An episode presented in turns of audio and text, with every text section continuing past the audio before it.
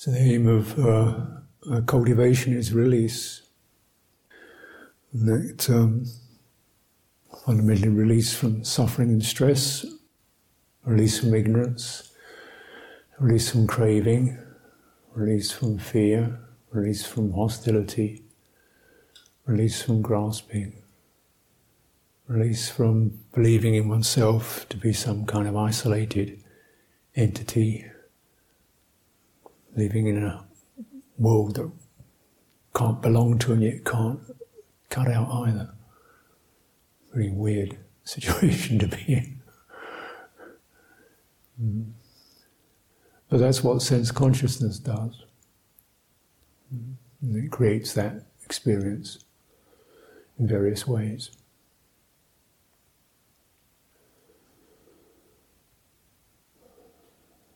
Mm.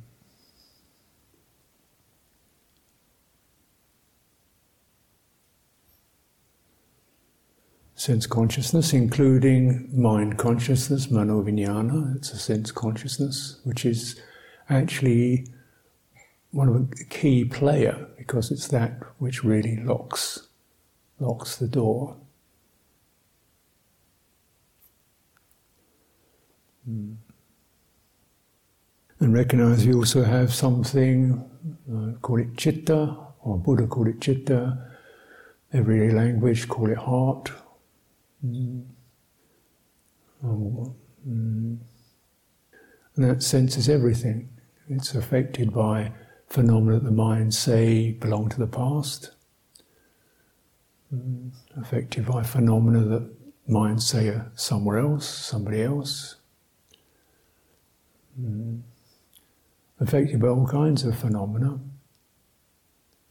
that transcend time and space be affected by, you know, hearing about people in Australia.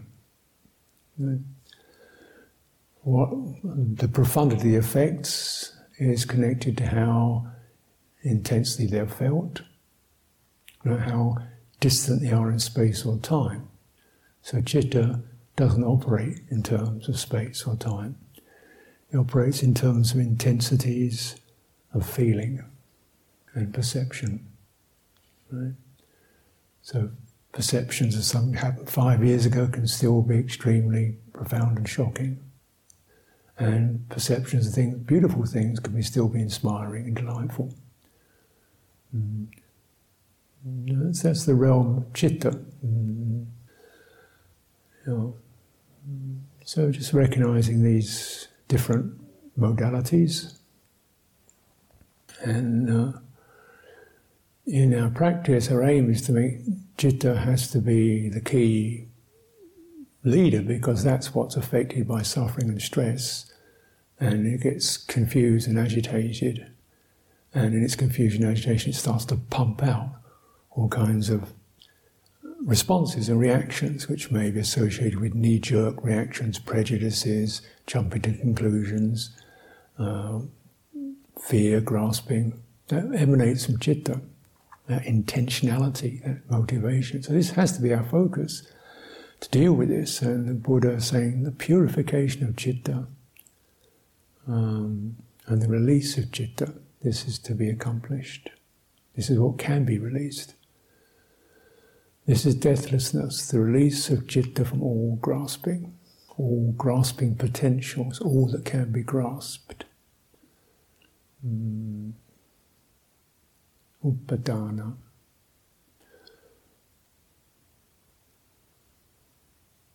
So this has to be the leader or a central concern, which we kind of put the other senses on on hold. Well, maybe so, yeah, and particularly the mind consciousness. Maybe so. That's what you're telling me, but. Mm.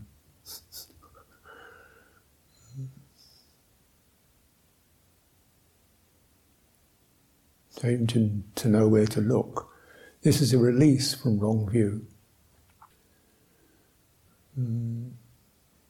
Wrong, wrong view is, well, you know, there's nothing given, nothing offered, no heartfulness in our life. It's just uh, nothing can emanate from that heart place of, of grandeur and nobility. Instead, it's all just get what you can on the purely sensory level. And this is deeply destructive.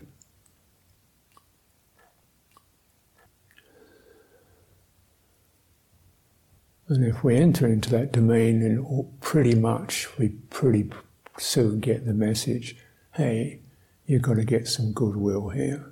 This is not going to work unless there's spaciousness, goodwill, tolerance, ethical sensitivity. This is not going to be happy. This is going to be cramped and agitated and stressful. It's already difficult enough, why make it worse? so you keep working on that premise, have faith in the, in the goodness, chitta, no matter how much there's confusions, and working on. So this is a release from wrong purpose, right? So you see, we can think of release as the big ultimate breakthrough. You know, trumpets blare, nibbana flashes open. Here we are. Deathless has arrived at. Mm, well, let's look at it much more as a as a common feature of what we're doing. release from wrong view, release from wrong intention, right? Release from wrong thought. Thought is what? It's the, it's the mental constructions. Uh, and these mental constructions, what are they? What are they? Where's their basis? Are they? Are they forming from basis of anxiety, worry, grudge, resentment, pushiness, domination, mm. so look at the ethical, the senses of what one's thinking about. Are they just aimed at kind of distracting? And if they are, why? Be sympathetic to it. What's, you know, what is it that one can't manage to be with? Why is it? And be sympathetic to it. Be heartful about that. Be kind to yourself in that. Be firm with yourself with that. Be heartful. It doesn't mean just be sentimental. Mm-hmm. So we kind of contemplate. Speech is really the manifestation of thought through a filter. Mm-hmm. And so we, with being silent, we begin to contemplate or acknowledge the movements of thought. And then, in some ways, we are releasing ourselves from unskillful verbal karma. Everything we say affects our own minds, gives a trajectory, gives affirmation to our thoughts, and of course, affects others. And they then they're resonating, they're reverberating, their hearts are moved by that. So just that sense of responsibility, not gagging, but responsibility. This is release from irresponsible action. It is a possibility to say the helpful thing, the kindly thing, the generous thing. Let's do it. It's a possibility to think the noble thought, let's think it. The thought of generosity, of openness, of tolerance, of goodwill, let's think it. And it's just, this is release, in some extent, from unskillful karma, which can be so habitual we don't even really see it as karma, it's just bouncing. You, know? you don't notice the intentionalities, there; they get buried beneath the habitual reflexes. The mind just starts jumping around and slinging things out. Just in cultivating this, see?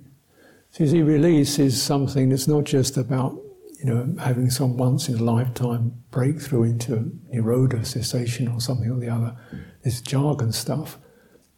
Excuse me, but um, I do get sometimes frustrated by how how limited the scope of, Buddhist practice can get.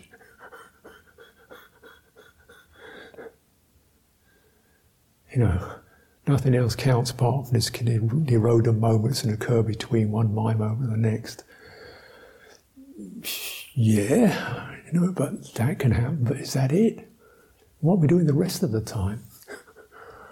And you see the possibility for a beautiful, enhancing life uh, that actually is taking release as its theme.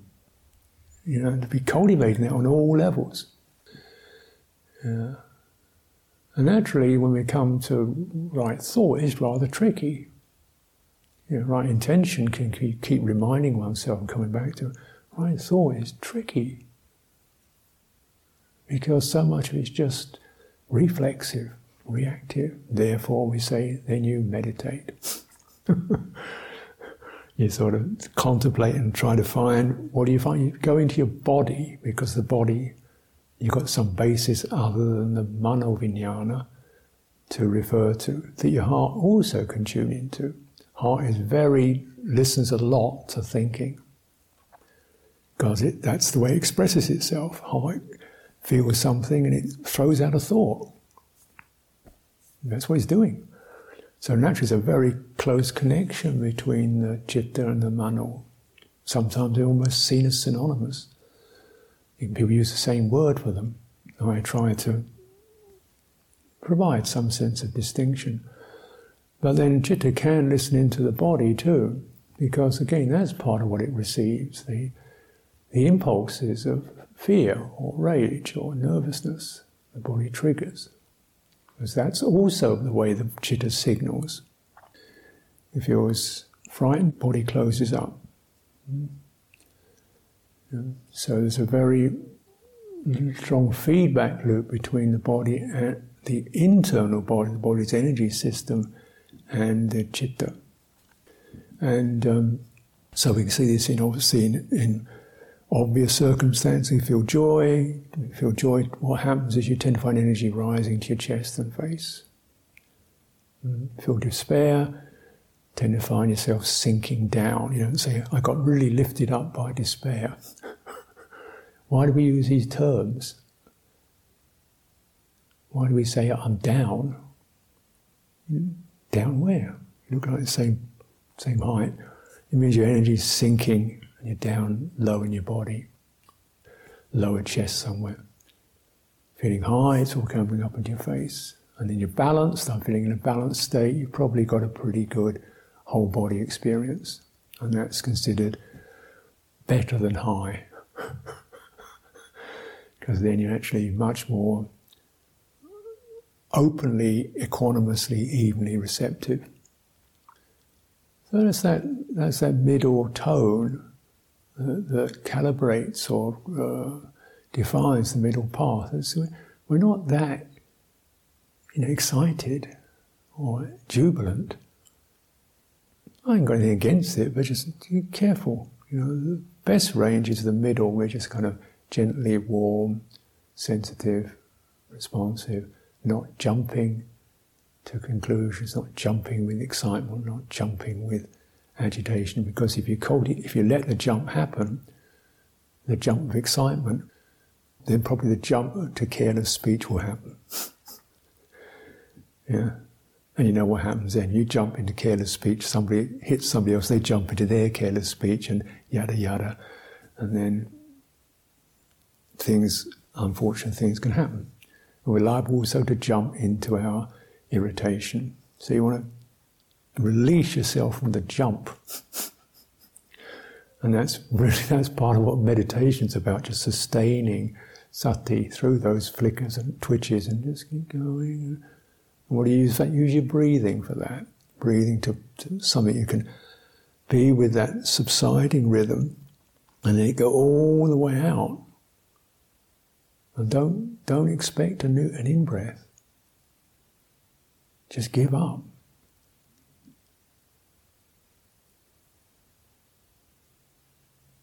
And the in breath comes. So you can even monitor some of these reflex habits of jumping in terms of how you how your body operates, because it becomes a reflex whereby you're always preparing yourself for the next thing before you've actually done this thing. Let this thing complete. So with mindfulness of breathing, mm, get the sense of the complete letting exhalation totally finish itself. without preparing for the inhalation. And let it happen. They're handing over control to the body in this intimate way. The body knows what it's doing. I think to me this is just a little bit of what I how I sense mindfulness of breathing. I can give many, many talks and themes on that, but just this piece, because if I got a structured idea of okay, I'm going to be unwaveringly mindful, mindfully aware of the breathing in, breathing out. Maybe I'll count to 10 to make sure I get the breath right. One, two. I'm already kind of preparing two as one is happening. And I'm starting to measure. Am I good at this? I lost my breath. Go back to it again. And where was it?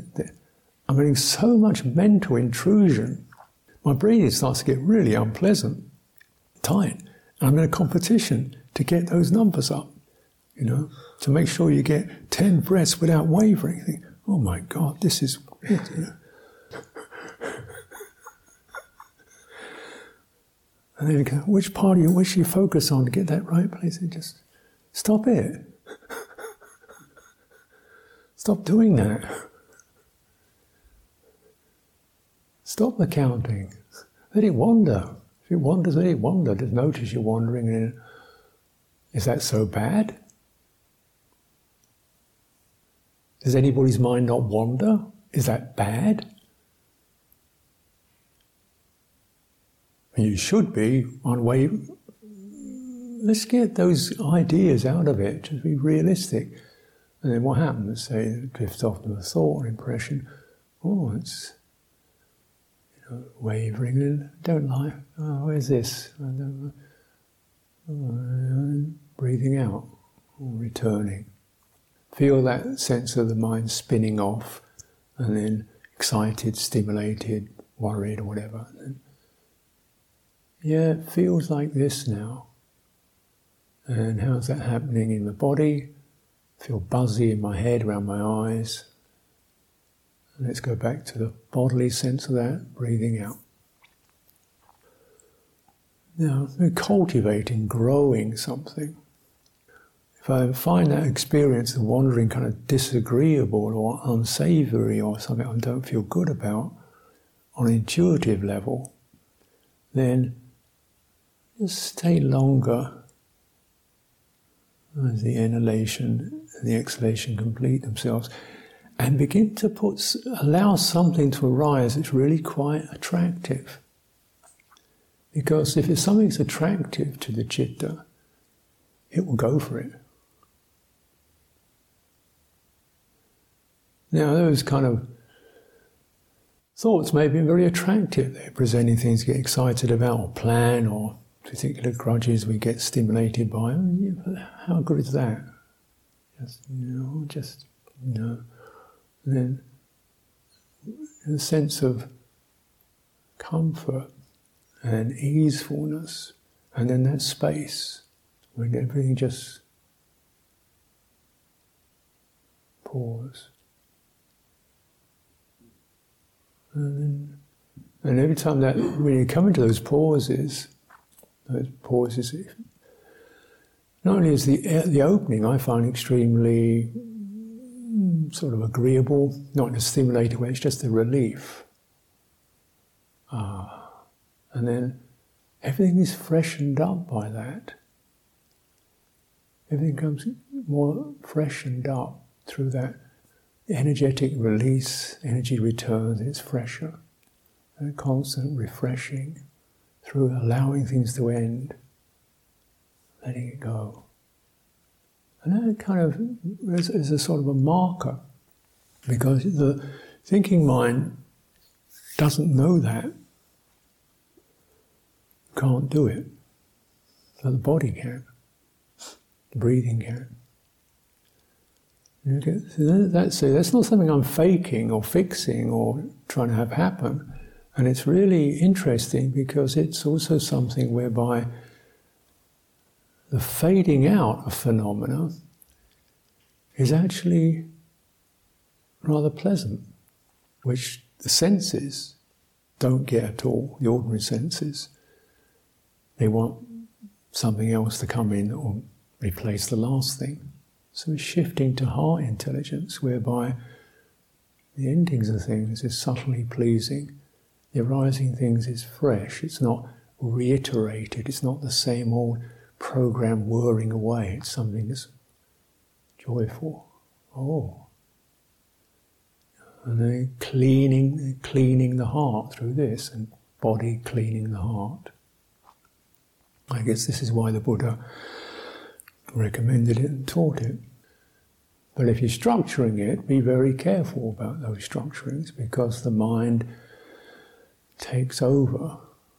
Thinking mind takes over. Not just in terms of thinking, but in its views of reality.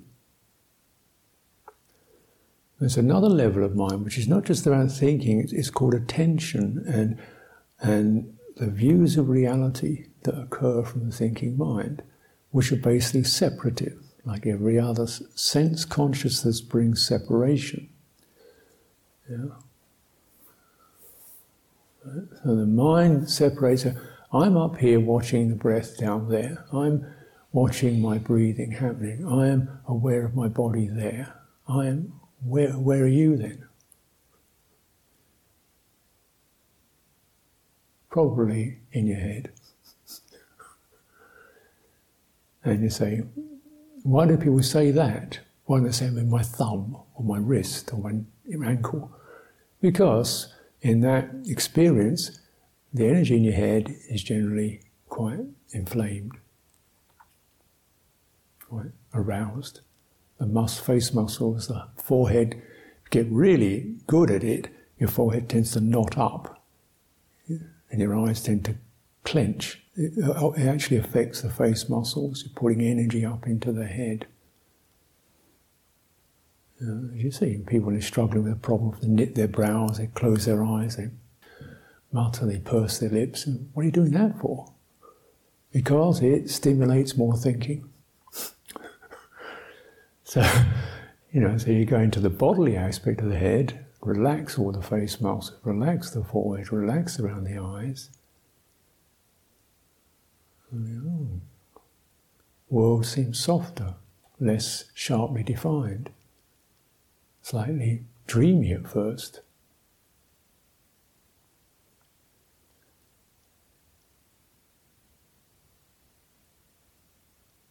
Things arise in a much more wave like form. They're no longer separate packets. There's fluctuations and you feel them. Hmm. It's said in the Sutta the arising of attention is the arising of phenomena. With the ceasing of attention is the disappearance of phenomena.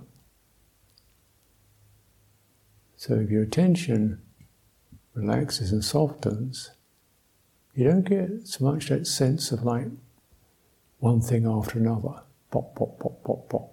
You know, you're much more into the, entering into the heart territory where things are fluctuating and merging. Mm. And that area, which can seem confusing, disorienting, is to be cultivated mm, through sensing it directly as it is and sensing where is the stress in this, where's the gripping in this, where's the goodwill in this, where's the right intention in this, where's the faith in this. Faith, trusting it goodwill soothing it, steadying it, comforting it, mm. not pressuring it. You know, really primary and essential cultivation, whatever your object is. So, what I'm trying to present is relational potentials that move beyond when we're sitting still or in a group retreat. We're trying to move them into ways in which we relate to life as it's happening, because it's all going to come in through those senses, of which the mind will be the dominator. The mind will tell you what to look at. The mind will tell you what it looks like. The mind will tell you what it should be. The mind will tell you how you're going to get it or get rid of it. The mind will dominate. The mind will say, look at this, look at that. It won't say verbally, it'll just grab your, it'll call this thing called attention. Your visual field will suddenly shrink to one particular phenomenon that stimulates. Where did the rest of it go? Yeah? The mind does that.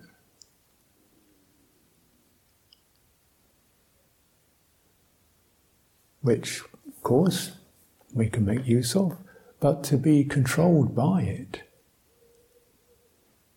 So we go tunnel vision, preoccupied, and worse.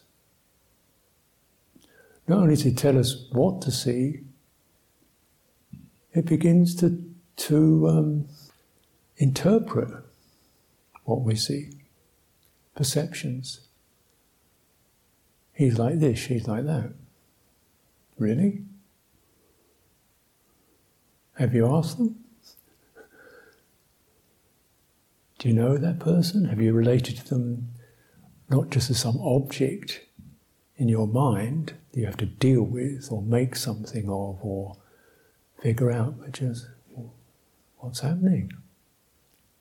This is cultivation. Not just what we see, but the way we see it.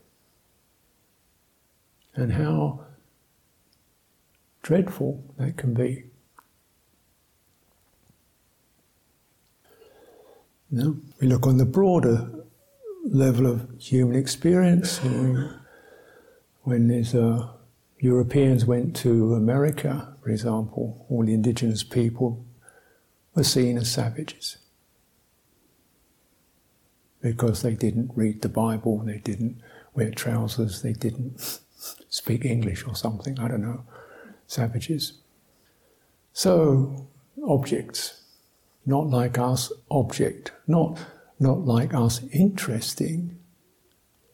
Interesting, could learn from this. Interesting, could learn from this. Curious, wonderful, not like us. Oh, that's interesting. What's happening there. But not like us, something inferior to us. Because, yeah, you know. And then the horrors of brutalization that occurred through that. Same thing in Australia colonization. Not like us, brutal savages, objects dominate, exploit, exterminate. And uh, quite willful. Take their children away from them and make them into white people. You know, and uh, civili- so-called civilized, intelligent people with clear minds could construct such a horror. And, you know, there's a whole story there which you can consider. But why do people do that? Because of the mind. Because of loss of heart. No, you say, oh, bad people. No, well, no, look, you, just like you and me. It's more the thing we should remember. Same, same problems as you and I have, same blind spots. Mm.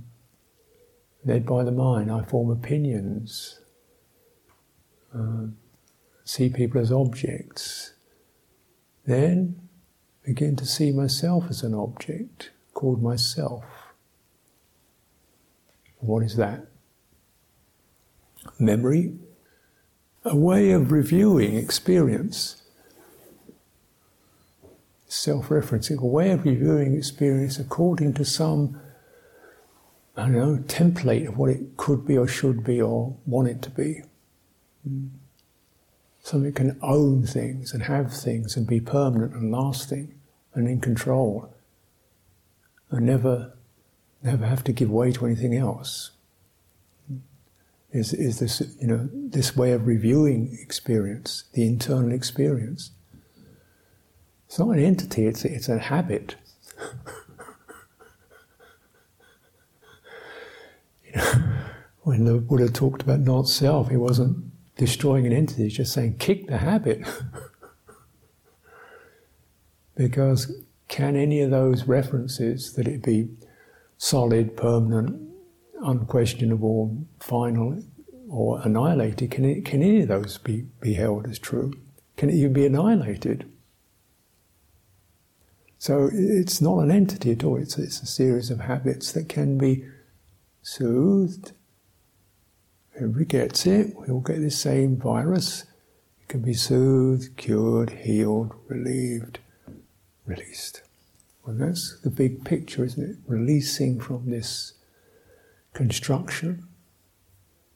The mind backs up based upon confused intentions of fear, of need, of gratification, of uh, mm, these intentions that stream from the confused heart. Now, those, okay, those happen, but we don't want to be backing them up because this is mental karma. Verbal karma, physical karma is destructive and painful, but where does that come from? The mind. Verbal karma can be blurred, blotchy, and messy. Where does it come from? The mind. What constructs those words? And where does that meant mind come from? It comes from a confused heart. Yeah, so then, yeah.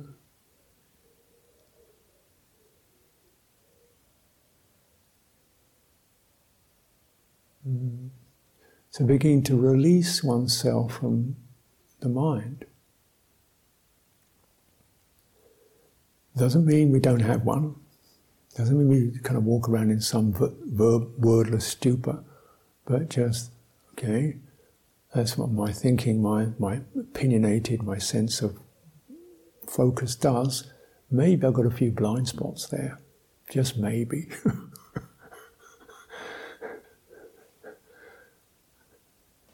And whenever we get an attention, and the sign is, whenever you, you conceive of anything as permanent, lasting, self, you're in trouble. There's a blind spot. And we do it internally, we do it externally. I conceive of she's that, he's this, he's one of those, he can never be this. Trouble because we've made something that's variable and changeable and should be related to with sympathy and interest and kindly attention into some object I label and deal with as an object. And that's the fundamental cruelty of humankind.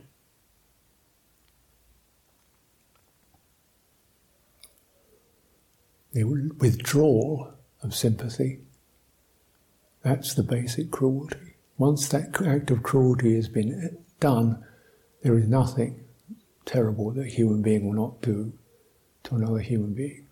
Once that withdrawal, once that objectifying has taken place, then basically open opportunity for cruelty. And clearly, look at history, look at the world, definitely clear as daylight. Where does it begin? Is it those bad people over there? Nope. It's these people here. it's what I do or what happens if I, if something in me grabs hold of a fixed view. Hmm? So these things can seem like subtle and esoteric, such as view and perception. That's we're looking at the roots of what binds the world and binds our own hearts into actions, some we don't even acknowledge the brutality. Because if things are just dead objects, no problem. I can eat oysters alive, that's fine. I can throw lobsters into a pot and boil them to death, that's fine. And you, you, can't, you actually get it. How gobsmackingly awful to, to commit such pain inducing atrocities on fellow creatures. Yeah. They're just objects, it's just meat on legs. Mm. So, mm. We typify people in the same sort of way. Now, relinquishing that, mm, making an effort to just allow ourselves also to not be an object of, you know, the good monk, the wise nun, the totally competent abbot, whatever, you know. Not just to be that, to release ourselves from those possibilities. Doesn't mean we can't do good, just we kind of, I'll do the best I can according to what my heart senses, and I'll also recognize probably a few blind spots here. Help. I ask for your compassion. Seems a much wiser option than just I'm trying to be perfect.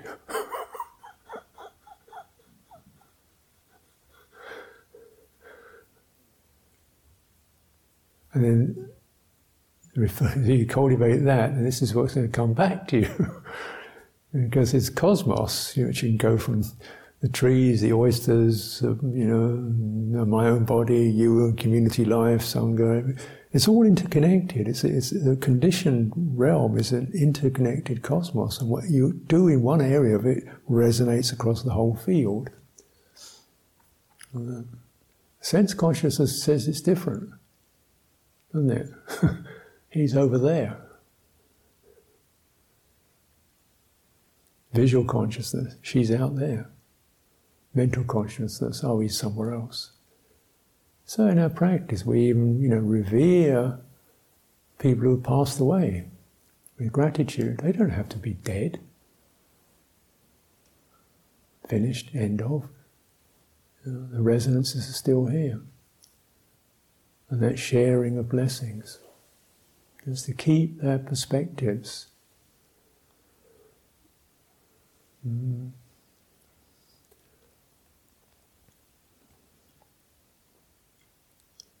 So release from these wrong perspectives, release from the mind, working on it. It doesn't mean release that means what else? Then what arises by itself is something else. And that's that's the beauty of this realization process. You don't get anything. Things start to reveal themselves. You let go of what's confused and separative and blocked and obscured and fallacies. Truth starts to speak. That's, that's the beauty of the human condition. In some ways, it's always potentially there. And we all work on our bit of ignorance, the one that's happening for me. Hmm. So you don't have to know a hell of a lot about Buddha Dharma in your head. You can get the basic sense of ignorance, craving, grasping, self view, okay, then when's it happening? And realize any of it. You want to check those habits and pause. Appamada, pause be heedful. Heedlessness is the path to death. Heedfulness is the path to the deathless. And what, you know, we might think, what's that then? The Buddha is supposed to have realized the deathless. Well, he snuffed it. Didn't do very well, did he? That was a big con. no, the sense consciousness, of course what we can discern in terms of sensory consciousness, that definitely, that's called death. What happens in the heart? What is death in the heart? What does that feel like? Yeah. Loss. Sign of something was there, isn't there? You know. Visual consciousness isn't there. Um, you know, conscious, there's kind of the consciousnesses aren't there. Or the sign of death, something will end, I will lose, I will not have. That sign of anxiety, that's called worry, insecurity. And what if that is experienced as it is, and just respected, steadied, there's awareness, you can go, you can be aware of those tremblings and reverberations and difficulties and restrictions. Is it possible just to hold them respectfully? And breathing and awareness of that. Maybe that agitation will cease.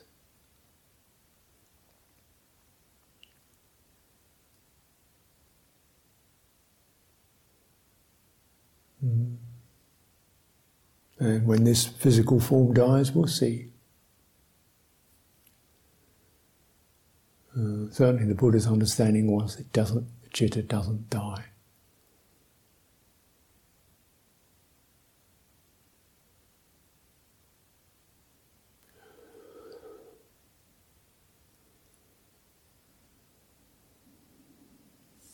So, release from death. Release from the fear, release from the grief, release from the holding on to what can't be held on to. This physical body can't be held on to. Training is to understand that. Mm. You can take that in deeply this visual appearance is really not worth making much of a big deal out of. The physical vitality, useful as it is, isn't going to be there forever. Can you be aware of your physical vitality and your dwindling of it? Getting used to that, comfortable with that, it's okay. Sensing in myself, you know, 73, it's not 25. It's there, vitality's there, but it's not what it was. Sometimes it's just really flat. I can think, oh, you know, get it going, whip it up, get going, put more effort, you know, just, it's like this now. Just bearing attention, holding on to that, holding the body. What's, com- what's suitable? Learning to live with low energy rather than, oh, I can't practice. Mm, can't practice. Well, you can't practice with low energy. What are you going to do when you're dying? If you can't practice then, what's your practice been about? Because you can't be mindful of some point at the end of your nose when you're dying of kidney failure.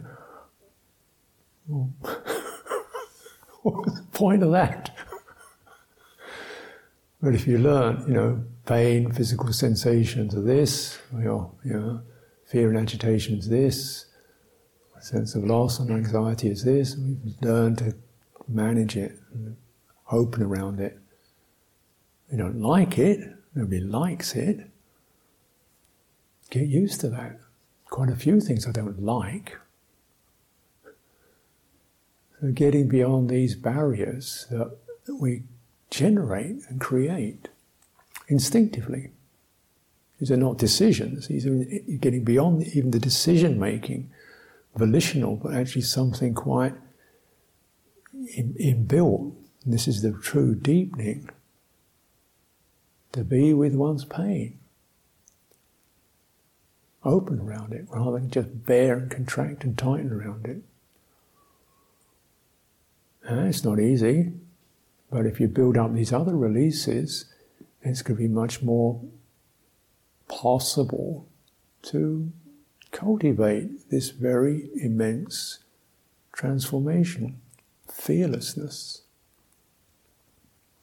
free from sorrow, grief, lamentation, and despair.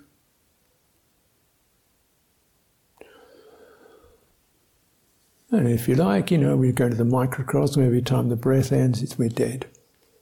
Every time the in breath goes, get used to it. That's the end of that. Like it's never going to happen again. You get used to that.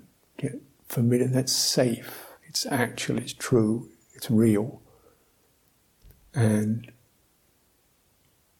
you know, nobody fails at dying. We all do it. and so we practice that. Death of expectation.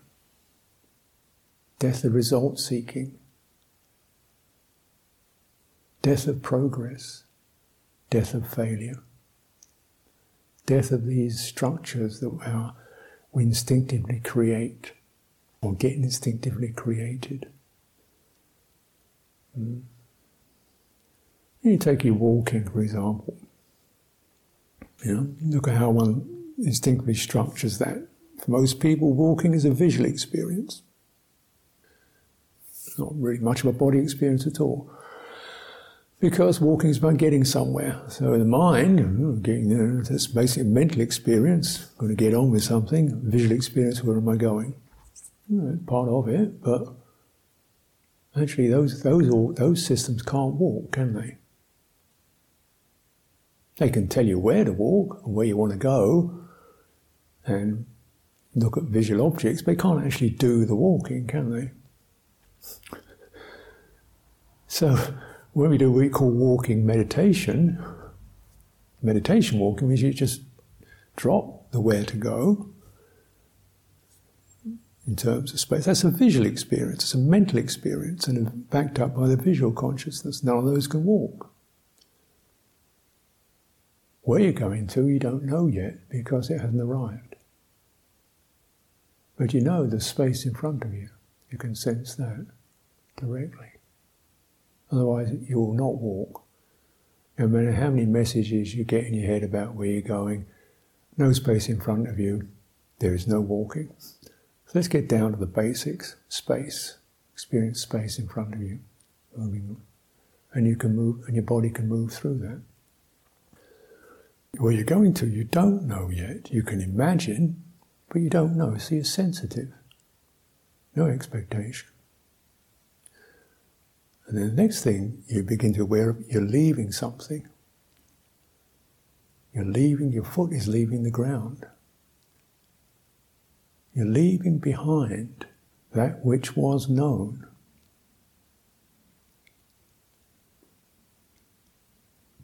You were standing, both feet on the ground. Now you're going to turn the body, and one foot's going to leave behind and move into the unknown. And the next, and the foot will do the next foot, the other foot will do the same. You'll keep leaving behind the known. Otherwise, there's no walking. So, what really is occurring is a relinquishment of the known, the old position. If we really tune into that sense, it's kind of rather marvelous that the unknown is around in front of me, in front of this body anyway, and I really don't, I can imagine what it is. My eyes can tell me what I see, but I don't actually know what feeling is going to occur. The body doesn't know. It only knows what it feels, and it feels space. And that's kind of uh, exciting. I love space. I love that. I love it. Everything comes alive in it. The known, I just get bored and frustrated by. But it is a, the known is actually guesswork. Bear this in mind. The known is either the past or guesswork. It's never now. Hmm? If you want to be real, attune to that and the unknown. And the unknown opens. And there's your possibility for fear, uncertainty, game plans, projects, structures to fill in that space. There's that possibility. So just ease up on that. How much do you need? And you start to move into that. And what your physical body is doing is pretty straightforward, but looking at the psychologies of walking, what you can do. And if you don't, my opinion, okay, my opinion, I can only talk about what happens to me. If I don't do that, I just get bored walking up and down. It's like a jail sentence, plodding up and down, yeah, yeah, yeah, yeah. and long's this going on for? Plod, plod, plod, plod, plod, plod, plod. Once you've done one plod, you've more or less done them all. You know, it's the same thing. Plod, plod, plod, plod, plod. Big deal. What's the point of that? you know, I'm trying to ramp it up a bit, like really get those feet sensations in the feet, touching the ground, the next one, next one. But come on, I'm not interested really. But if I'm psychologically shifting from that structured idea into I'm leaving behind, I'm moving, there's movement occurring in space. And it's rhythmic. There's a fluidity and a rhythm in that that's also kind of, I've got some energy and some power here. There's an animal here. There's something animate. There's living, vibrant, sensing, balancing, keeping this body from falling over. Wow, there's that and the space. And it's using that, my practice anyway, using it as a model to release the constructions of time, place, identity, aims, should do, trying to get concentrated, deal with this, and stop that noise.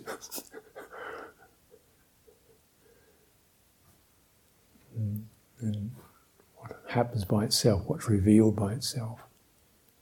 Something that I find extremely um, furthering. The taste of release.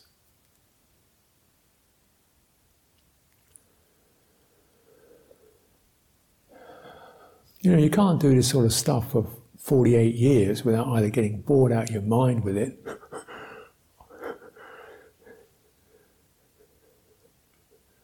or finding it constantly fresh because every day after 48 years of doing it is still fresh and it will never be anything but fresh.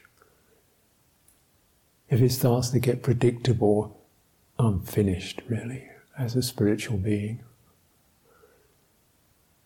How to, how to return to that, the release from the future and the, the idea, even ideas of whatever one constructs,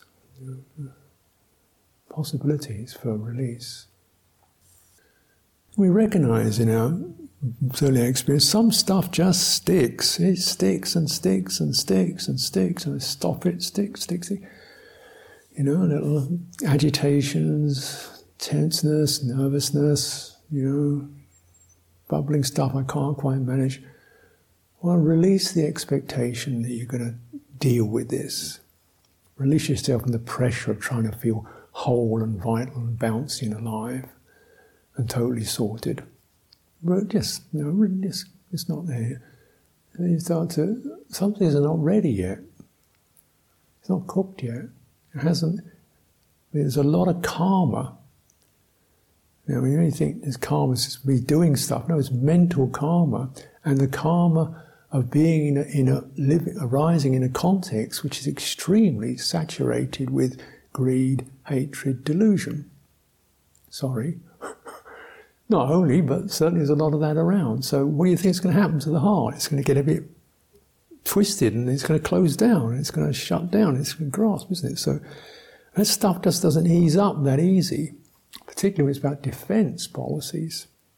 And these people get structured in this sort of thin skinned, sensitive, because stuff hasn't properly been fed and nourished. We get sensitive and thin skinned and lose confidence and don't feel welcome, don't feel worthy, don't feel loved, and all this kind of stuff. This is kind of what happens for people from defective contexts they arise within. Therefore, there's going to be quite an amount of fear and closure and mistrust. And, and that will project it out. I don't trust her, I don't trust him, don't feel comfortable with these guys, you know. That's what happens. So, how do you get past fear? Fear says, don't move into the unknown. It's terrible. So you don't. You hold the closure. Fear says, it's bad out there. Don't open up. So you keep closed. Sooner or later, you've got to have the act of faith. Say, I don't want to live with this anymore. I'll just move out an inch. I'm going to go into the water. I can't stand on the edge the rest of my life. I've got to go into the water. Whatever. I just can't live in this state of contraction. You start to inch out. At least trust your body. Trust your breathing. Trust the space of walking and cultivate like that. Begin to recognize the freedom from that contraction and compulsion. This is where I want to go. I don't know how to do it, but I trust this sense, if deeply cultivated and taken from this seemingly microcosmic level of meditation into something much more broad spanning, I'll trust the future because I don't want to live in fear of it. Mm. I'll trust the mendicancy. So I don't want to live in fear. I'll trust that I'll deal with what comes up rather I have a strategy. I don't want to live strategizing. Yeah. And therefore, this is the going forth, isn't it?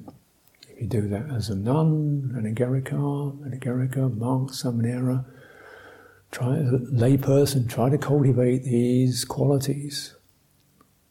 It's not supposed to be an ordination ceremony, it's supposed to be something that's an act of the heart. Mm. And then this will certainly you feel your way into that domain, the domain of release, and you'll never regret it. Keeps you alive. When his body fades out, we'll see. We'll see. But now is the deathless.